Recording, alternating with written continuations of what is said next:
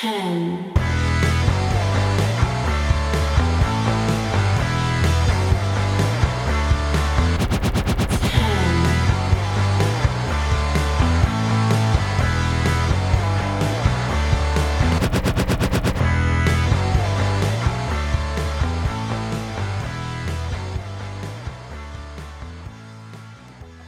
and welcome to LOP Radio Aftershock live immediately following WWE Survivor Series live from the is it the Amway Theatre that's still in, aka the Thunderdome. And Survivor Series has just finished about 15 minutes ago. Uh, again, live in the UK. I'm not going to be as quick to get this live. Like, give me a minute to like warm up or whatever. And uh, yeah, also Survivor Series logo just a bit too big for my. I normally put it in the middle in between, so I got me, then I got the match cards for whatever I'm talking about and whatever. But nah, just it's just a bit big. so I'm going to put it at the top, and I immediately don't like it. So oh well, it means nothing to you, uh, you uh, podcast listeners, because this will also be available in podcast form. Uh, yeah, uh, links in the description to head over to WrestlingHeadlines.net for the latest wrestling headlines news. But the Undertaker has just given his final farewell. There were no shenanigans. It was it's one of those where I'm watching it and I kind of want it to be the final farewell, but I also know it's WWE, and I feel like I've seen about five Undertaker farewells. So it was I was a kind of like as I'm watching it, I'm suspecting is the Fiend going to come out, and for me, the ultimate moment was the Paul Bearer uh, AR thing. Like for me, the only AR thing is an augmented reality. The only thing that, the only one of those that they WWE have ever done that was any good, and it was fitting that it was for Paul Bearer uh, doing his oh yeah and then coming on. It's just yeah, it was used to perfection to hit that emotional beat.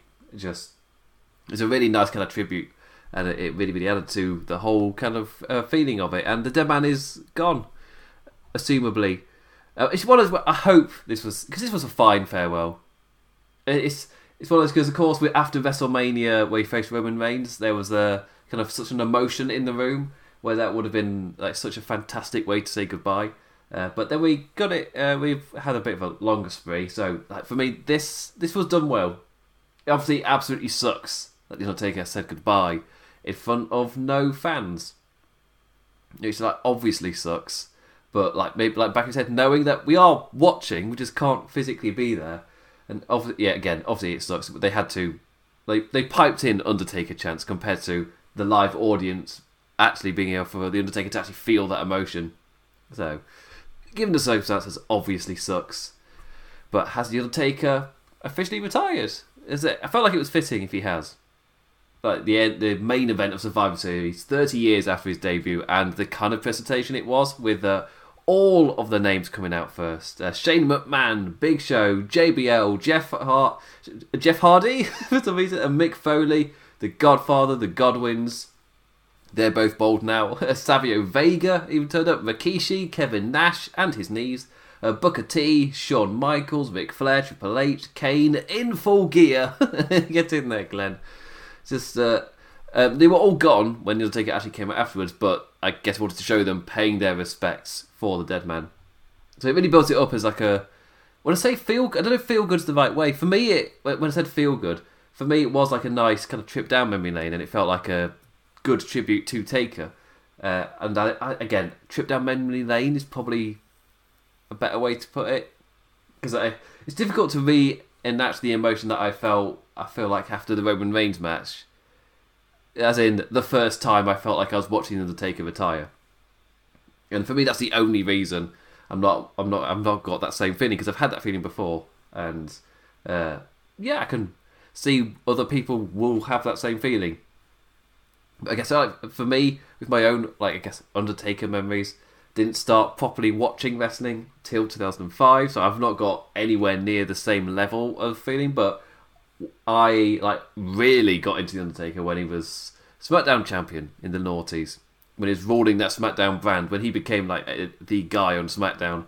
Especially, I think after Batista left as well, where he really did become. But I guess during it as well. Like, yeah, for me, that's my peak Undertaker memories when he was like that veteran guy leading SmackDown essentially. And for me, I, I went back and watched the other stuff because again, my my wrestling fandom the first thing I ever was I watched WrestleMania 17. So my first ever memory of the Undertaker is WrestleMania 17, watching him face Triple H as Biker Taker. So and I heard he'd been this dead man gimmick, and they were talking, about calling him the dead man kind of things. So like was called the Undertaker, but he's this cool Texas bloke on a bike. so that was my first impression of the Undertaker because that's what he was when I was like finding out about wrestling. It would have been what nine when that show aired. So it was yeah. So I I've got very different memories of the Undertaker, like first impressions and things. And whenever I think of my favourite eras of the Undertaker, that is always my favourite. Just going back to that biker taker. That's my that's my personal favourite Undertaker. Because again, maybe maybe because that is the first one. Maybe it is the Limp Bizkit, the bike, the everything about it. It's so of its era, and that's the first time I ever saw him. So that's the thing I have such strong memory for. Like again, when he comes back as the Undertaker in 2004, uh, obviously I wasn't watching at the time, but when I do go back and watch it, I don't have that same feeling because my first Undertaker is Biker Taker. Like Biker Taker, when Biker Taker came back for WrestleMania, I was I was so into that. I was like, yes, Biker Taker finally back because that meant so much more to me. Because again, I did grow up, and when I, I in terms of wrestling, I grew up watching. And when I was properly finally watching wrestling, I grew up watching Undertaker as the dead man on SmackDown ruling the Blue Brand. Uh, so, so yeah, I have, I have very different kind of memories it. So, yes, I, and I have gone back and watched, and I can kind of see that the attachments I would have, because especially when you go back and watch the old, uh, especially the Attitude Era, he's like the linchpin for that show. See, he is not the megastar. He is not always in like the main. He's not the main antagonist all the time, but he held that entire show together and it's you really see the importance of him. I feel like in that era, just what a massive kind of component he was. Uh, so, yeah, for me, it feels like it's. I feel like it's a it's good. At least fine, like kind of retired that he got this moment because he didn't want. That was that worrying feeling that it was it was never going to happen.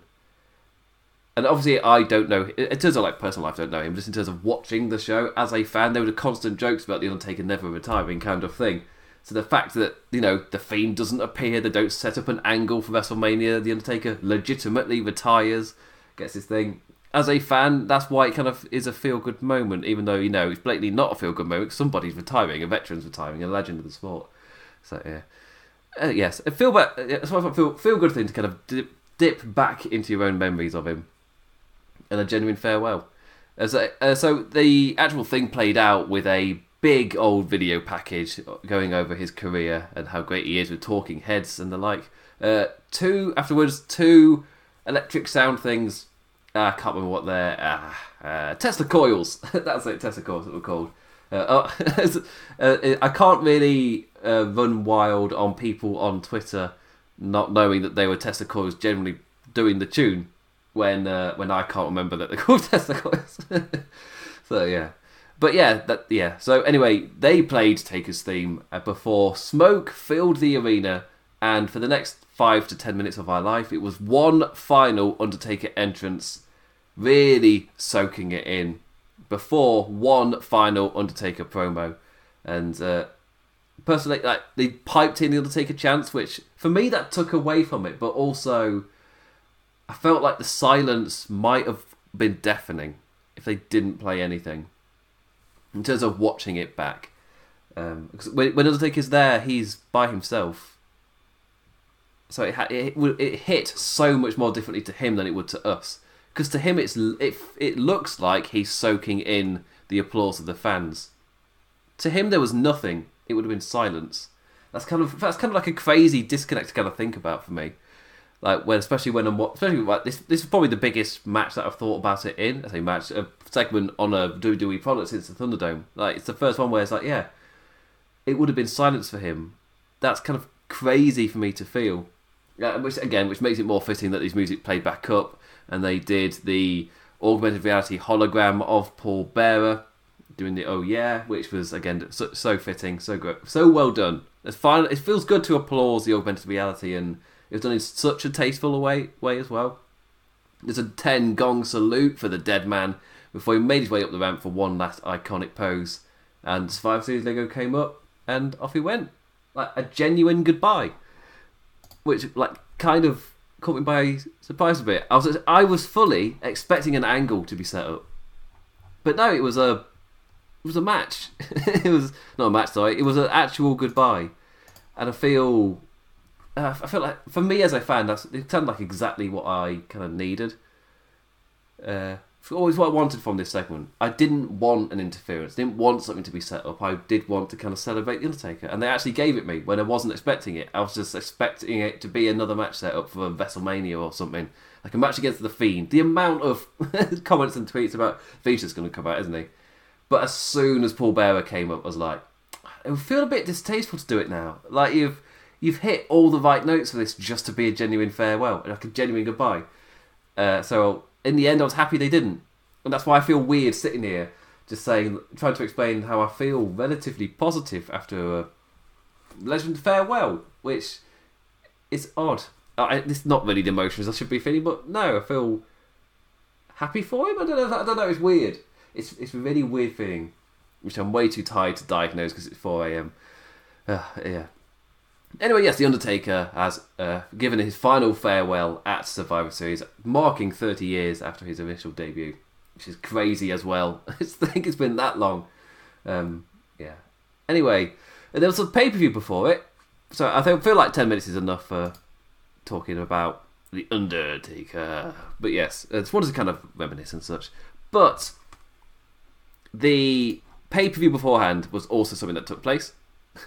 so I'm going to go through the card. I'll do it in reverse order. Let's start for, start with the main event because for me, this pay per view was a little bit. Um, hmm. I don't know. So up and down. I think I would say I enjoyed matches.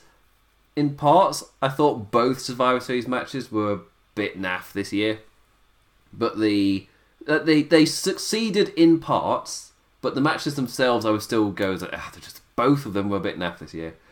But the main event, I really enjoyed Roman Reigns, Drew McIntyre, and I really enjoyed New Day. I enjoyed Asuka Sasha Banks as much as I could, given I've seen it 10, 20 times already this year. Uh, but they did another really, really good match. And so I enjoyed three of the matches, but because both Survivor Series was were just a bit, uh, and Lashley Zayn was just antics in a way. Uh, yeah, well, it was three matches I really enjoyed, three matches I just didn't. So it's like a 50 50, uh, and then you got your emotional farewell with The Undertaker. And for me, I'm really. It's weird because after the Roman Reigns Drew McIntyre thing, it's like, oh, I kind of would have liked this to main event. But then after the Undertaker farewell, it's like, well, nothing else should have really. In reality, uh, it was a perfect final note to end the show.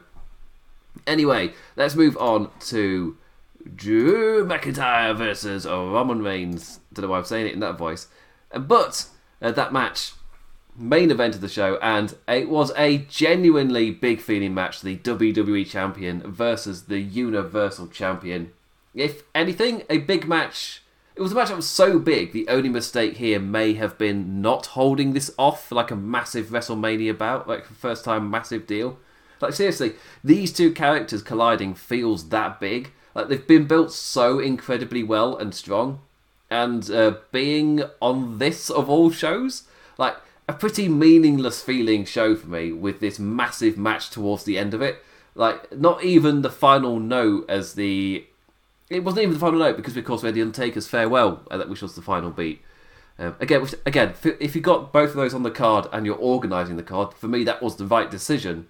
Because the fact they were both on the same card in the first place, which is like, hmm, it's interesting that you've, you know, you've not held this off.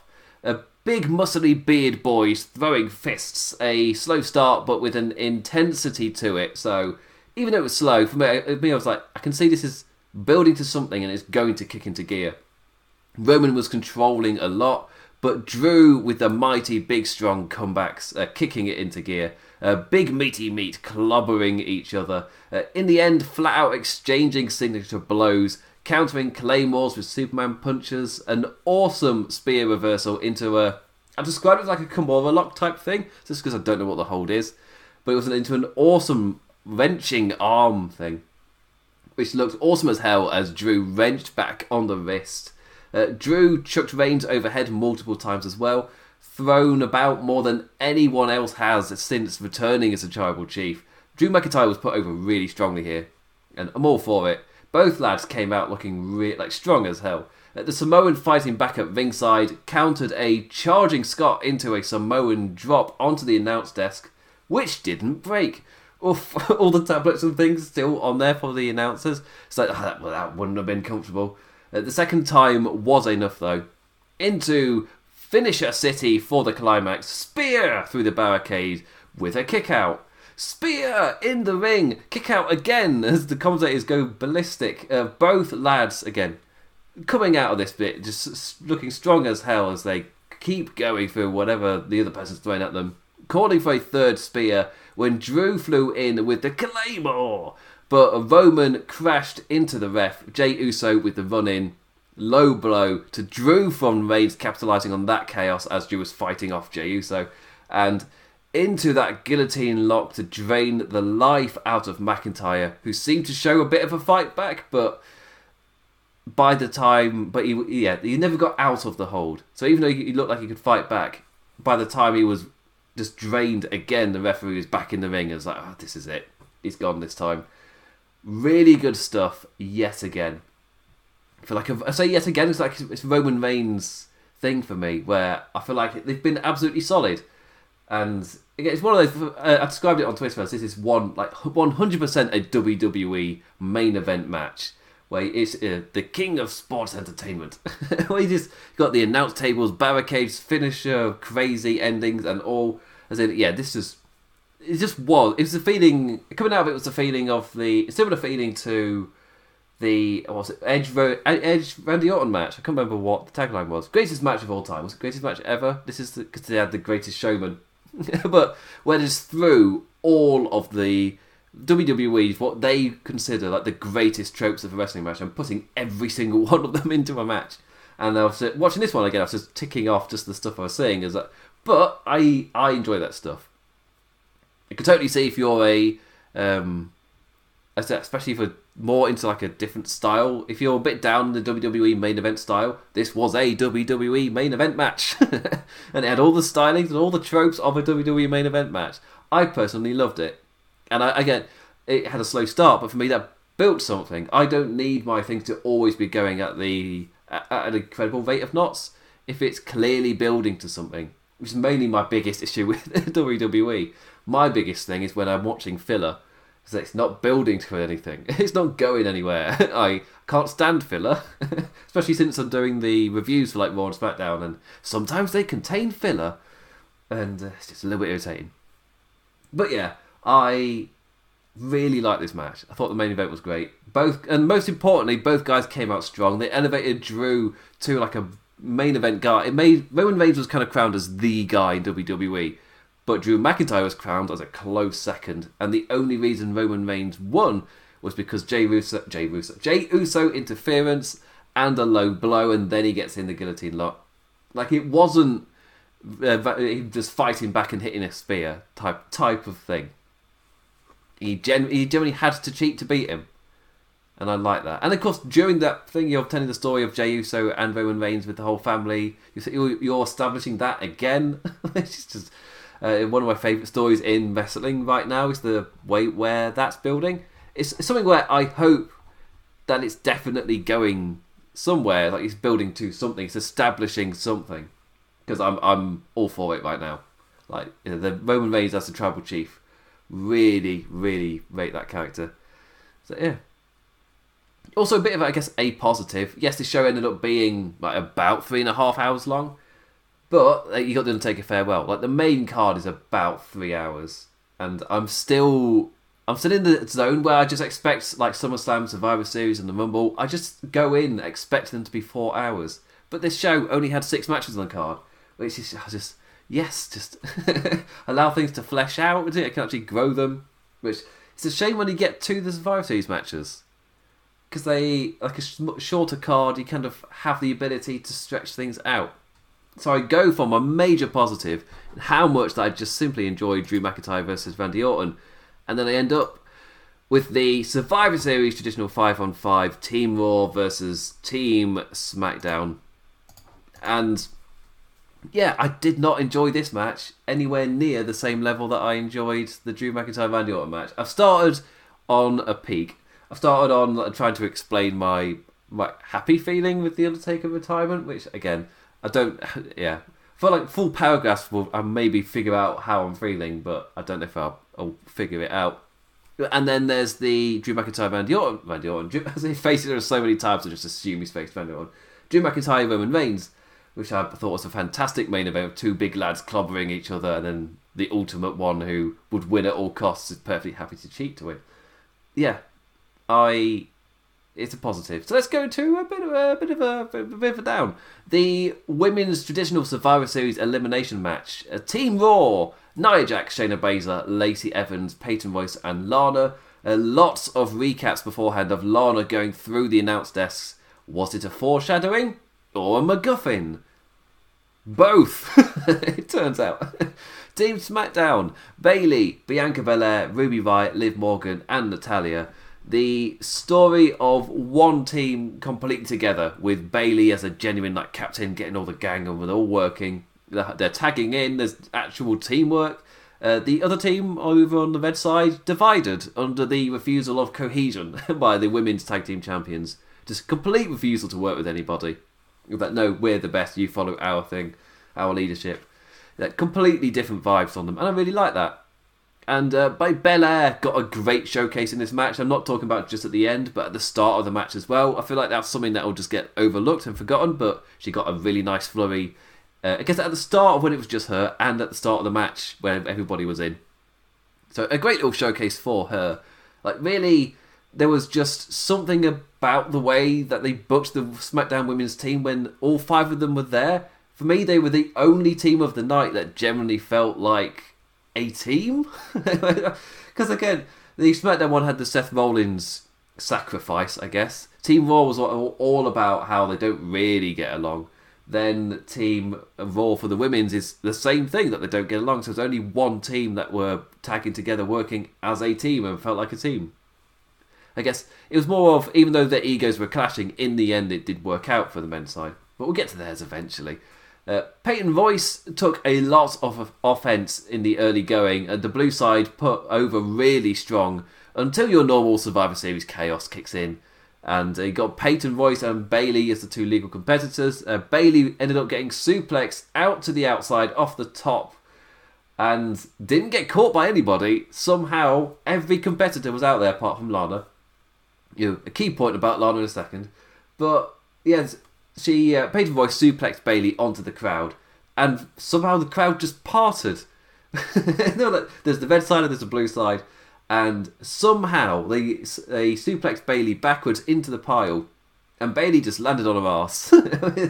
just like, oh, that's, how did that even happen? And then you watch the replays, like, they somehow just parted. I don't I don't understand how that happened, but oh, that must have been painful. And that led into a surprise elimination as the Peyton Royce pinned Bayley back into the ring. So, like, oh, okay then. But it felt it weird. I felt like that should have really been put over as a massive deal, as in Bayley has ran SmackDown for the past year, and to not put that elimination over as like the star of this match has just been eliminated. Like personally, that's a really weird decision to make to do that. But I guess it's because the ending. You can't do that ending with Bayley that they did or you have to get her eliminated earlier later in the kind of kerfuffle. But here with a genuine surprise, hmm. but it, it was paired with another Survivor Series booking trope that I'm not a fan of. It, you see it in Battle Royals quite often as well. Uh, it's the don't get momentum in a Survivor Series match rule. As in, you do a thing, you get a big amount of momentum, you get eliminated. The person that got the momentum off of you they do some stuff, then they get eliminated. Then the person after that, and it's like, oh, how am I? You're not building any momentum for anybody because as soon as they do something, it's like, right, you've got your crap in now. Now you can get eliminated. Now it's time for the other person to get the stuff in. I'm just like, I'm not getting invested. The people you'll get, you can't get invested in any of the characters whilst they're doing that. But they were telling the overarching story of the breaking relationship, obviously between Nia Jax and Lana. Lana on uh, ordered to just stand on the steel steps for the entire match, not do anything, not get in. If she stood there the entire match, obviously just not happy. She wasn't there for when Bayley was suplexed onto everybody because Lana was just on the steel steps for the entire match. And I felt like, right, is Lana going to get frustrated and tag herself in? And that's when we get Nia Jackson Lana and Nia Jax puts her through the announce table or something like that. Like, no, she never tagged in. She just stayed there. And when we get to the ending, that's kind of why I feel like it's a little bit weird. But yeah, so don't get momentum in Survivor Series match, Peyton. A sharpshooter from Natalya locked in to eliminate the one with the sudden momentum following eliminating the biggest star in the match. Uh, don't get momentum in a Survivor Series match. Natty, sharpshooting a non-legal competitor for some reason. Uh, Lacey Evans with a women's right to the Canadian, and a big old Spanish fly from Evans. Have you got Evans versus Belair? I personally like this little matchup here. Uh, off of the top rope, which was great taking both women out and giving us a short run of Baszler and Jax versus the Riot Squad. We got to see their chemistry on display once again. The bigger competitors against the smaller competitors. Uh, Shayna, uh, one little thing, uh, the Riot Squad hit their, I've called it their finisher, but it's more, it was, felt like two signature moves. Because there's something about the Riot kick which feels more like a, like a signature move than an actual finisher, like it's, like it's a weak finisher. I don't mean that in a it's bad. I mean that because it's still flashy as hell, pretty cool. But it it's being sold like it's weak. Case in point, they hit uh, Liv Morgan hit her kicky knee thing, and that it went into uh, Ruby Riott's Riot kick, and then Nia Jax kind of just fell and tagged. it's like, I mean, I'm not gonna buy the Riot kick as a as that deadly a finisher or move when Nia Jax kind of stumbles into a tag after getting hit by it. It's not. It doesn't quite hit the same.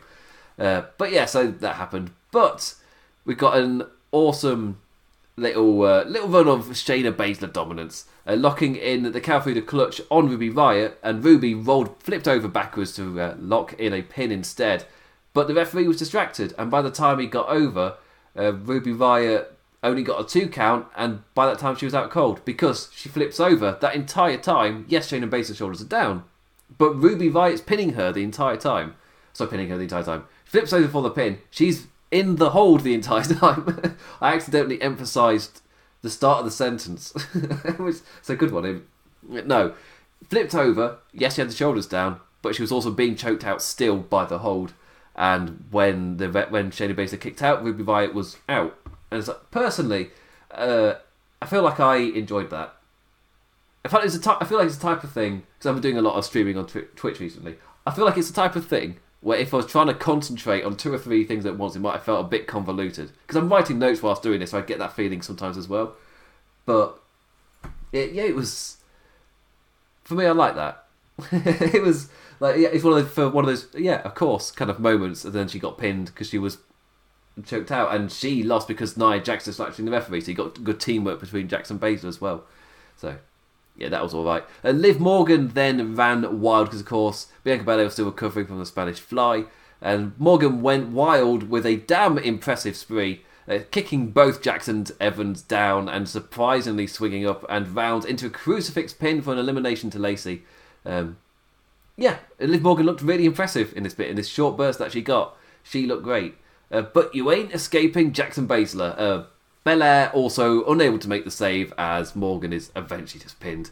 Uh, yet again, Smackers ending up for the second Survivor Series match of this card. Damn it, D'Lo. Ending up with the one on their lonesome.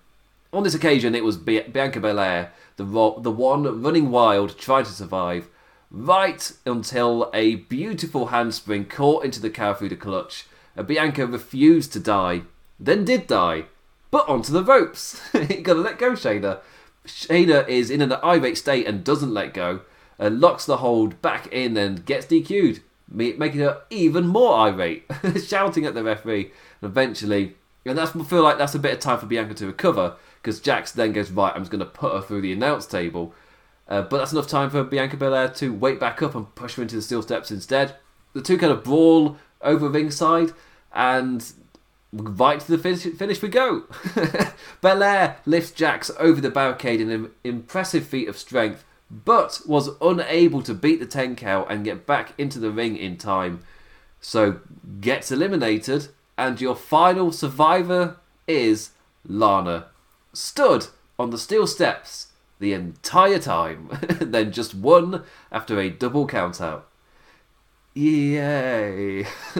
I mean, they didn't have Bianca get pinned or submit. They made her look strong. She only just didn't make it back. So that's a plus. But like seriously, this was one of the shitter ways to book the, to book the Lana wins without looking that strong thing.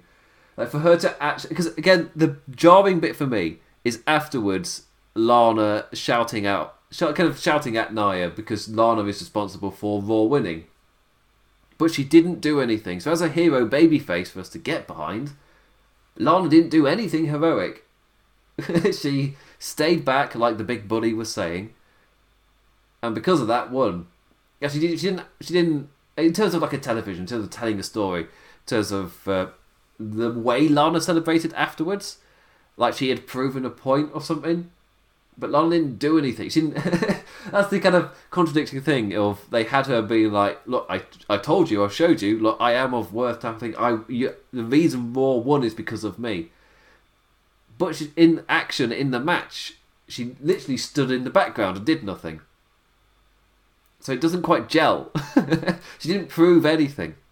So as a babyface, you, you can't get behind her as a character to cheer, cheer kind of in that way. Because she didn't. Is Every other way I saw proposed was she scored a pin somehow. She may again. She may have been knocked out. She may have. She may be loopy. She may just happen to score a surprise pin. But she was still acting and doing something. She was. She was causing the action. But no, it caused no action. she was just a prop, just there, and then it was called. For me, that's kind of White falls flat. You can't then have her shouting at Nia Jax about, "Look, I Raw now won because of me," when when she caused no action. She wasn't a character involved in what was happening. She was just a bystander, and then started celebrating afterwards. Yeah, did I thought that was an awful finish. and to be fair, the finish could have because it felt again it was a match that felt like it was building to something, and you're like, "Wait, well, it's, Bianca Belair at the end." Maybe Bianca Belair does beat Nia Jax, and then finally Lana's got to come in, but she can't beat Nia Jax. We can't beat Bianca Belair. Or the other proposal was Lana does score a pin, but then she got to face Bianca Belair, so she can't and just can't overcome someone of that amount of talent. That's personally what I would have gone with, but no. Uh, the Lana, yeah, there were there were better ways to do it. Lana can score a surprise pin, even on Bayley. That person, like, again, you could have Bayley go all the way to the end, and then you have a Lana surprise pin. But again, you can't do this specific ending with Bayley because you're going to get the exact same reaction. It's no better. It's yeah. Anyway, yeah, a match that could have been building somewhere, but the ending was absolutely awful. just completely just destroyed the match for me. just a really bad ending. Uh, so yeah. Anyway, let's get to a good match. Not the 24 7 championship. Literally, in all capitals, I've just written, Do I cover the 24 7 championship? Three question marks. it's just like, uh, uh, uh, Gobbledygooker Crumbs R-Truth, he's champion again. Akira Tozawa was there. I didn't watch it because I was busy writing, Do I cover this? so, yeah. Anyway, let's do the Raw. Let's do the Women's Championships. Let's do that one. That was a really good match. So we got the Raw Women's Championship. So back up in terms of reviewing this as an up and down roller coaster show. I think it does just go, uh, ooh, uh, ooh, and then match I loved, match uh, didn't gel with me, match I loved, match I didn't gel with me. Kind of like rinse and repeat. So the Raw Women's Champion versus the SmackDown Women's Champion, Asuka versus Sasha Banks. It's let me actually just change the image for this on the YouTube thing. It is. Yeah, there we go. Asuka versus Sasha Banks. It is. If I can bloody get the thing back up. Yeah, it's great to how Banks has lost none of her boss attitude since turning face, like making the match a trip back to the 2020 familiar, but at least a tad different than the past 10 or so from this year, especially with Sasha Banks in a babyface role. It was it was a different dynamic to the same match we've seen maybe double figures at this point. Like Asuka's compared to Asuka, Asuka's literally been in limbo since the draft, whilst Sasha's been in a great swing of reinvention. Uh, so it's, giving Asuka something to do of note, even though she's in limbo. I'm going to go watching Raw, I don't see a way to get her out of limbo because they need to because they're in the like the women's tag team world at the moment, and the biggest women's storyline is Nia Jax versus Lana who faces Asuka? The one in the tag scene. The only one I can think of is Naomi, but she's not turned up on Raw yet. I don't know if she's. I don't know if she's like not available. for whatever means. Again, we are in the middle of a pandemic. I don't know if that's responsible. If that's the thing that's responsible, sorry. But yeah. Anyway, the match itself, yeah, it's Asuka versus Sasha Banks. I would be raving about this if I hadn't seen it uh, like nine times already over the course of the summer. Um, yeah, again, so damn smooth together. Like a really quick back and forth, like very even as they both try to find a way into their own submissions.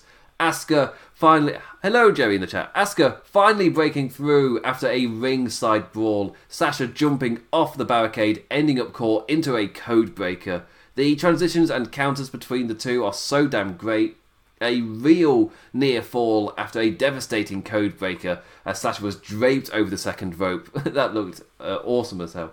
The ending was so incredibly quick. Counter after counter, reversal after reversal, at an absolutely insane pace. The two attempting to catch the other in a pin and doing so fast and smooth as hell.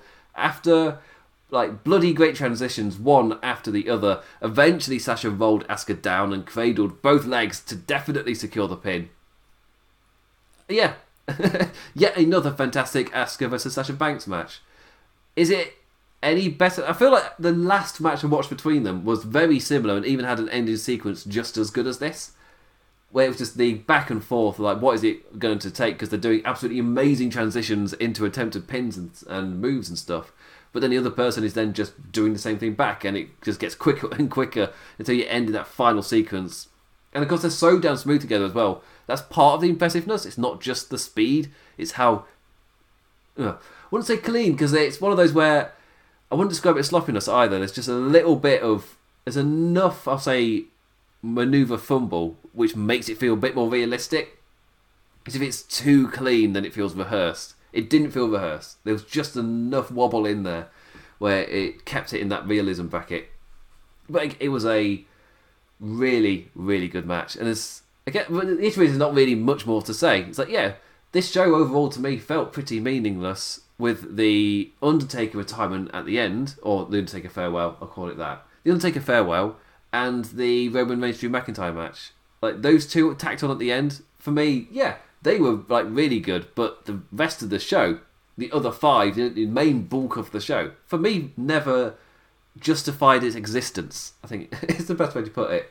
It, yeah, it never gave me a reason for why it exists. Therefore, I didn't really care about the stakes. Didn't really feel like there were any stakes. When Drew McIntyre versus Roman Reigns happened, kind of for me, like a case in point of the level of stakes, they didn't even mention what the SmackDown versus Raw scorelines were. I don't even think they were ever mentioned on the show.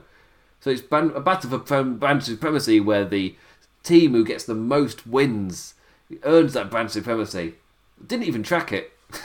so it's that little importance. Again, I was, I was fine with the final note, but the bulk of the show, I just didn't care. I enjoyed matches. I just wasn't invested in anything, really. Uh, I can. That's my. That's my. To be fair, that was my kind of recommendation for watching WWE of don't get invested, you just get screwed over. But this year they've done a lot better of a job of you know this consistency thing, or at least having a story which continues and uh, characters don't suddenly shift things to fit the plot. They, they don't shift characteristics to fit the plot of that next storyline. No, they are the same characters and they work and they fit. And that was what made Drew McIntyre Roman Reigns really work as well. These two characters have been built really, really well and they're clashing. Yeah, but yeah, Asuka Sasha Banks We've seen them wrestle a hell of a lot. This was a really good one, and I thought the ending was bloody fantastic. So, yes. Uh, final three matches. I, I mean, I've got the pre show kickoff thing on here as well. Don't know if that added anything. Don't even know if it counts. but uh, before, we got the Intercontinental Champion versus the United States Champion. So for me, this is I've had the massive up of McIntyre versus Orton, then uh, also McIntyre versus Reigns, then the down of the women's Survivor Series match, then the up of Asuka Sasha Banks, and back down with Sami Zayn, Bobby Lashley, with the Hurt Business, and like the I I did like visibly just at the start the difference of the two being so visible as uh, Zayn's out on his lonesome just yapping about, and then Lashley silently he is out with every one of his suit clad friends. I just really like that visual. A smart move from the business, their presence all over ringside to completely cut out any chance of Zayn's known cheeky tactics. which did mean there wasn't that much of a match as that angle played out. This match was that angle playing out. You know, Zayn still tried all the shenanigans to outsmart his, the opposition wrestler, but he overplayed his hand in the end, constantly trying one thing after the other. In the end, after failing to take off the turnbuckle pad, uh, thanks to Cedric and Shelton, Zayn tried to trick the ref falling over MVP's ankle and claiming like crazy for a DQ. I, I really enjoyed that spot. that was great. It's like he's, he's desperately trying smart tricks, trick to outsmart the opposition, like one after the other. Doesn't care how he gets that win. If he that, that gets that win, that's the important thing. But the ref bought none of it. But when he had to focus on Lashley's outburst to it all, he, he the referee then missed MVP, throwing Sami back into the ring. Who turns around in disgust and right into the hurt lock this time. No escape or trick for Sami Zayn, and he is gone. He is out. Uh, the Hurt Business successfully get their win. Bobby Lashley poses with his big muscles on the turnbuckle. Sami Zayn irate at Corey Graves. He's like, "Did you see the injustice? Did you see it?" Uh, yeah, I like Sami Zayn's character is something different. You don't get to see how amazing a wrestler he is, but he do, he's like a perfect TV character in a way. The way he wrestles is like perfect heat, like heat in a way, where he's going to be doing absolutely everything he can to cheat. He and he doesn't really, yeah. And his moves will be like punches and things rather than flashy kicks or fight backs, uh, like he used to do. Yeah, I feel like he's really fit into this character, especially like since he's returned. I'm really, really, really enjoying him as Intercontinental Champion. Uh, I feel like his time's coming up soon, though. I doubt we'll go into WrestleMania as champion. I could doubt it. Got TLC coming soon. That could work. They've just done a ladder match. It was received well. Does that mean you just do it again? Maybe not. Uh, but yeah, anyway. The uh, now back back to an up. Um, another positive: the Raw Tag Team Champions versus SmackDown Tag Team Champions. New Day versus the Street Profits. Uh, New Day not only with Big E again for the night, but also in their custom Gears of War armor. Like, firstly, that, that is so great to see that. Street Profits with a lengthy promo of their own, so the three of them could realistically do, get it all off. a lot of armor probably took a while to take off. That said, Big E just disappeared. Maybe he took the armor with him. Yeah, we came up with him and then he, off he pops. Not booked for Survivor Series when assumably there was like big stuff in the works for him. Not anymore. Like honestly, I was so far more invested in this match than I was the men's five and five opener. Like this was when I got into the show, or at least for the first time I got into the show. A nice gradual elevation too. Like after the men's tag like rattled through the eliminations, the pace of this was great to see. Uh, like the perfect spot for it, like to genuinely get you invested in something after the opening turned into like a it was just a big swerve and ended up finishing at a pelt's pace. if anything, the first half of this tag match, um, it, it, it gave everything it could to lift the Street Profits to New Day's level. A run of great spots in there too. Ford running up uh, Dawkins with the sliced bread was nice. great little story note afterwards too, with uh, New Day hitting the midnight hour, but that was the tag move Big E normally hits with them. So without him, it wasn't as effective. I, I just like the meta story being told by them doing that move and commentary putting it over as well. Normally, Big E does that move, and so without him, not as effective. It's like yes, all the thumbs up for that. Uh, the match really picked up with a slew of close falls in the final kind of closing minutes. Uh, Ford's fantastic frog splash came oh so close. Uh, Kofi tried to swing back, but Ford was the one to hit the trouble in paradise. It's got a really itchy arm, Wilson. Uh, Xavier Woods with the gutbuster, which was also really impressive, which followed uh, onto who did he hit that on? I think that was just Ford.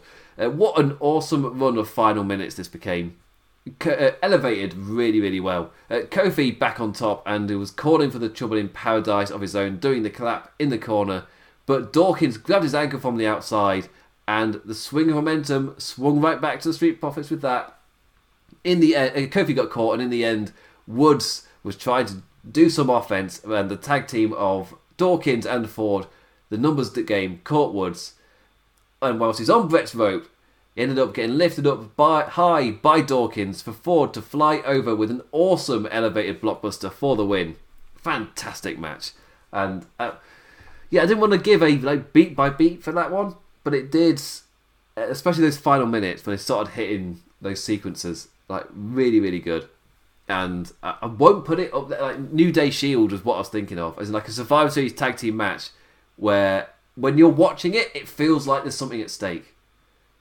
And like, because again, that was my main issue with Survivor Series overall, was like, but by the time I'd gotten to Roman versus Drew, I felt like this pay per view hadn't justified its existence, which was a bit of a shame. But that said, there were good matches in there, good competitive matches, and for me, this tag team match was maybe the one which got over the real, like, real competitive nature uh, of the back and forth stuff. I mean, Drew versus Roman was a massive brawl, but this was this was great, really, really good. Yeah, another one where again, if you're selectively listening to this for some reason to choose what matches to watch on the show, for some reason listen to this, not watch the show, yeah, watch the tag team match. Which doesn't limit it down with a show with quite, with quite a few tag team matches on it. Oh, yeah, the Raw versus SmackDown Tag Team Championships. Obviously, New versus Street Profits was good. One of the most foreseeable things on this show was this tag match being good. So, yeah. So, a quick drink of water before I do one more down. Mm. It's a boring version of the Miller Report where it's three ups, three downs. Don't really know how to feel. like overall, yeah, overall didn't. Uh, if yeah, so if I'm doing my, because normally when I do a review of a show, I don't give like a rating or a number, but it's more like a, a phrase or sentence for me that sums it up. And for me, it would be didn't just justify its existence, especially as a brand versus brand show. It didn't justify its existence. And as I start, as I started saying at the start of the show, for me, filler is the kind of worst thing in WWE. That's my number one pet peeve is feeling like they're just wasting my time. And this pay per view didn't justify its existence, but it had matches that I genuinely enjoyed. The uh, tag teams versus each other, women's champions versus each other, and the men's champions versus each other. Enjoyed all three of them. Didn't like the mid card one, Sami Zayn, Bobby Lashley. Didn't like either Survivor Series match. Yeah. Or the Battle Royal. Battle Royal had a great final two, which I'll get to in a second. but yeah, that's why I feel like this pay per view wasn't that great. I, w- I saw some people calling it the worst pay per view that WWE put on. Like, is this uh, this is up there for worst pay per view they've done? I'm just like, it just didn't justify its existence. It wasn't a bad pay per view. It was just a bit, it's just a bit. Uh, uh, but it had its moments. But Again, when I really enjoyed half the card, it, I can't call it the worst thing ever. For worst show ever, it's got to like actively damage, and you generally you don't like anything on it. so yeah, uh, the opening match of the show, because I'll I'll talk about the pre-show quickly afterwards. But the men's traditional Survivor Series elimination match opened the show. It's like, oh, we're going to open it with quite a pace. That's that's interesting. We'll see, we'll see how that goes.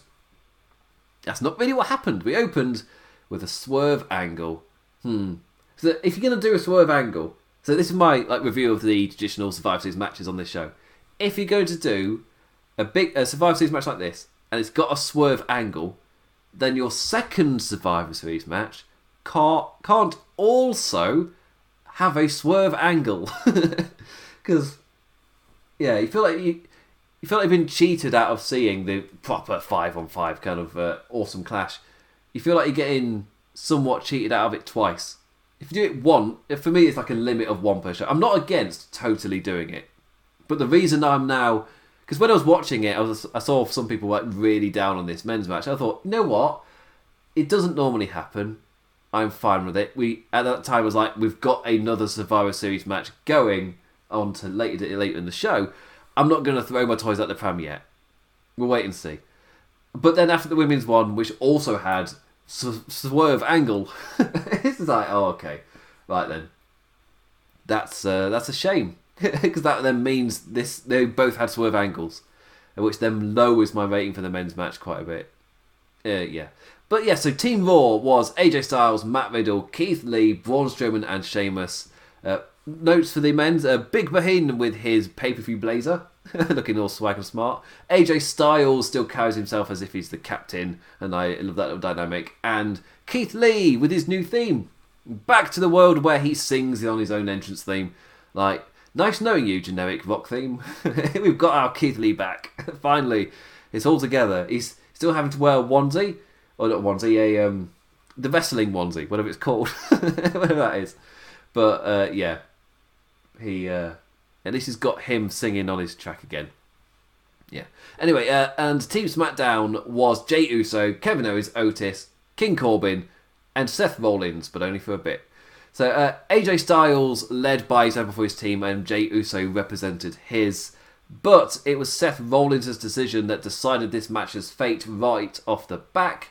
His decision to get Becky Lynch pregnant, offering himself to be sacrificed to a Brogue Kick of Sheamus uh, in kayfabe.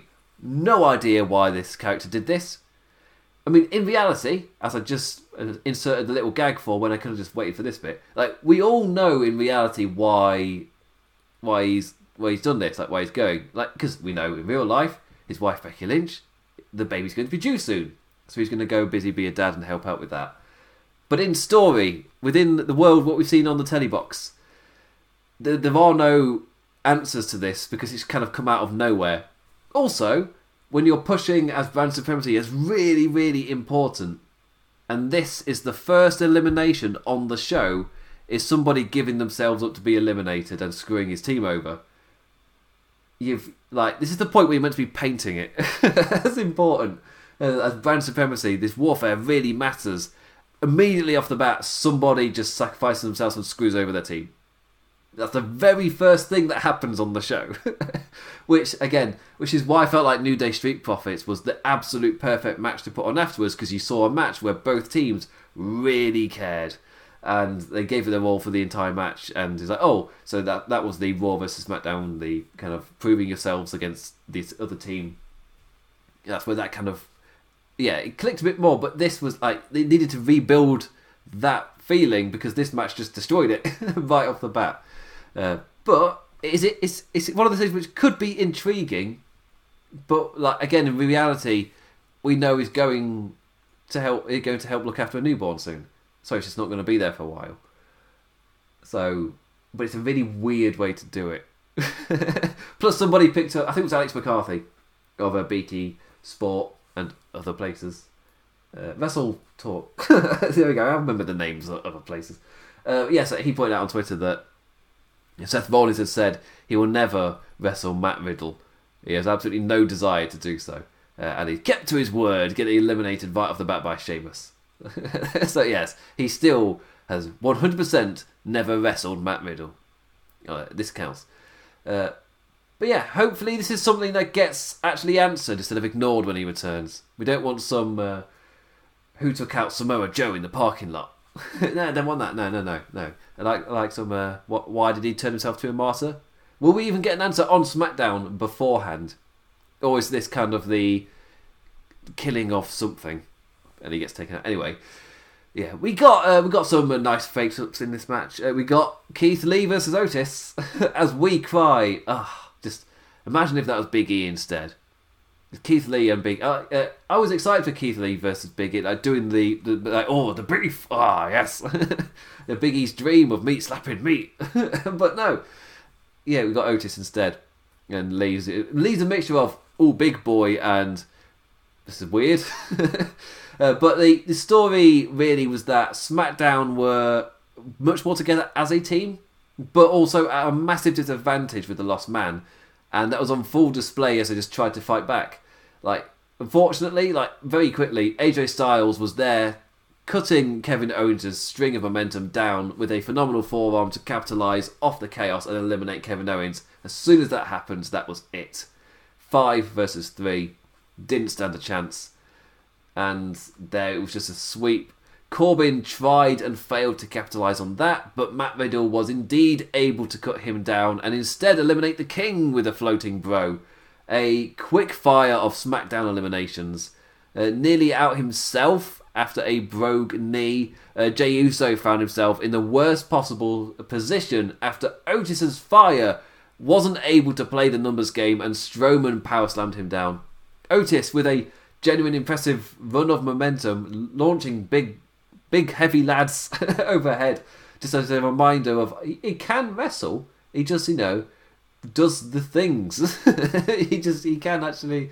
Uh, uh, I saw uh, saw some people generally surprised on Twitter, and I was just thinking, NXT, like he showed this in NXT. He generally can go like this. So, but of course, the difference is when you see him on the main roster, he's fighting the big lads, so it's even more impressive. Because of course, Otis's time in NXT was before the Keith Lees, the Dijaks, the Karrion Krosses, the big boys. Uh, but here we get to see him against real big boys. so yeah. So Jey Uso was all by himself, four on one, super kicking his way in desperation, you know, fighting his way against the odds and really standing his own. Uh, tope over the top rope, what have you. But the numbers ge- game, it was too much. It was the decider. Uh, the odds were just too great. Uso went to fly on top on AJ off of the top, but he was unaware Keith Lee had tagged in, who caught him onto his shoulders and from the carry into the glory bomb. That was an amazing transition. Uh, it was a, it was an awesome, great move having Keith Lee score the final four like that. Paired with the new theme, it was like it was once again a memorable night for the big man. That's two Survivor Series in a row where he's made an impression, uh, or been the last man for his not the last man for his team, but involved right at the end.